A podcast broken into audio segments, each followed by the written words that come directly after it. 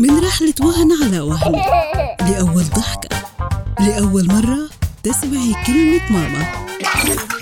لأول خطوة. أي سؤال يخطر على بالك في كل هالمراحل. ست الكل نور تجاوبك عليه. اسأل نور على ناس اف ام وناس بودكاست.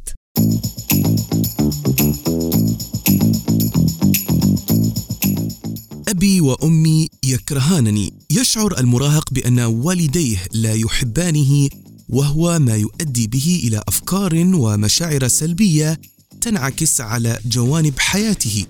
فكيف يفهم المراهق أفعال والديه لتخفيف السلبية؟ اليوم سنسأل المستشاره نور وليد عن هذه السلوكيات في العائلة. السؤال الأول كيف يمكن أن تكون سلوكيات الوالدين اتجاه المراهق حتى يفسر بأنه مكروه أو منبوذ في العائلة؟ في عدة عوامل الأهل بيطلعوا سلوكيات مباشرة وغير مباشرة بفسرها المراهق على حسب حدودية عقله وتفكيره ووعيه بالحياة إنه أهله ما بيحبوه. خلينا نحكي المواضيع الغير مباشرة. الغير مباشرة مرات الأهل بيكون نيتهم صافية وبيجوا بيعملوا سلوكيات بتفسرها المراهق غلط مثل المقارنة بين الإخوة ومرات بيكون المقارنة بهدف إنه هو يخلوه أفضل ما يمكن وطبعا لهي الرسالة ما بفهمها المراهق. بفهمها إنك أنت بتشوف إخواتي أفضل مني أو أصدقائي أفضل مني. فهاي ممكن تخلي المراهق يفهم إنه أهله بيكرهوه. وكمان ممكن موضوع الفلوس أو الماديات أو متطلبات المراهق. هو بشوف نفسه هذا الجيل إنه محتاج كتير طلبات وممكن أهل ماديا صعب أو إنه بشوفوه كتير متطلب فلما يرفضوا كتير طلباته بيستوعب إنهم أهله ما بيحبوه. وكمان الطريقة المباشرة اللي ممكن تكون قد تجرح المراهق إنه بعض الأهل بيكون عندهم أسلوب الكلام اللي بيجرح التعامل العاطفي الخفيف أو الجفاف العاطفي. هذا بخلي المراهق يشعر إنه أمه وأبوه ما بيحبوه. ممكن يكون في تنمر عائلي بالمنزل.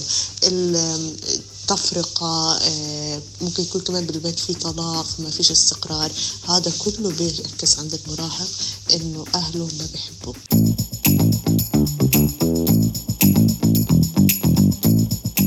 السؤال الثاني كيف من الممكن تغيير هذه الفكرة عند المراهقين؟ آه لازم المراهق يعرف إنه الأم والأب مرات لما يتعاملوا معك بهي الطريقة سواء مباشرة أو طريقة غير مباشرة لازم يعرف إنه في عندهم قلة وعي وإدراك في التعامل بالتربية. يمكن التعامل بالذات يمكن الأم والأب عاشوا نفس هي الطفولة وعم بيعكسوا اللي عاشوه بطفولتهم. ففينا نحكي إنه في عندهم مشكلة بالوعي والإدراك. فخلي المراهق يكون أوعى من هاي الصورة ويفهم إنه لازم يساعد أمه وأبوه بطريقة غير مباشرة. ما بيقدر يجي المراهق يقول له أنا مختص أو أنا دكتور أو أنا بدي اخليك تتغير. فينا نغيرهم نغير الأهل بطريقة غير مباشرة. هي كيف؟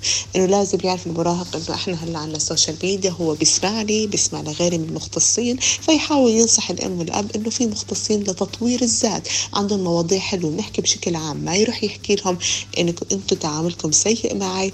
تابعوا هذا الشخص أو هذا الدكتور ما بينفع على العكس نقول لهم في مواضيع حلوة في دكاترة عندهم مواضيع آه، آه، بتطور آه، الإنسان يقول لهم إنه أنا بتابع هذا الدكتور بتابع هاي الأخصائية وهذا الدكتورة.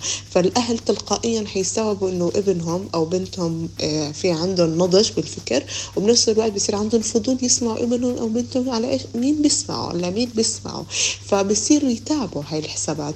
وتلقائيا مرة مرة على فيديو على تسجيل حيصير الأم والأب عندهم فضول في تغيير ذاتهم وبنفس الوقت حيصيروا يبحثوا إنه كيف حنتعامل مع ابننا كيف نتعامل مع بنتنا؟ وهاي الطريقة تلقائيا وشوي شوي بصير الأم والأب يحسوا حالهم إنه ممكن يكونوا غلطانين مع أولادهم وممكن غلطانين مع نفسهم. وفي بيكون هون ساعتها تطوير غير مباشر للأم والأب باتجاه أولادهم.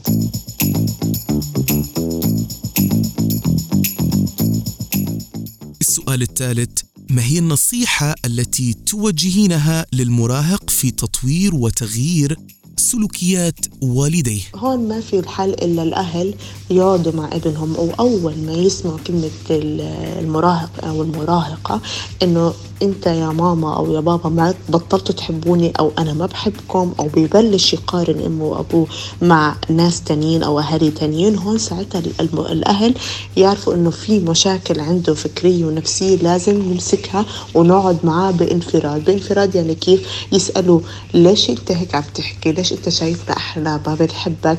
شو شايف التقصير منا يسمعوا منه؟ ولابد إنه يصير في نقاش ويحاوروا وجهة نظرهم وأيضا يعطوه الحب والأمان والعاطفة إنه لابد حتى لو في حوار إذا ما أعطيناه الحضن والأمان ونحكي له إحنا بنحبك ونسمعه هالكلمة إنه إحنا بنحبك نحن بنفتخر فيك نحن ما كان قصدنا هون ما بيشعر بالراحة إلا يضل يحس إنه هو عنده نقص ويشعر إنه امه وابوه ما بيحبوه من رحلة وهن على وهن. لأول ضحكة لأول مرة تسمعي كلمة ماما. لأول خطوة. أي سؤال يخطر على بالك في كل هالمراحل. ست الكل نور تجاوبك عليه. اسأل نور على ناس إف إم وناس بودكاست.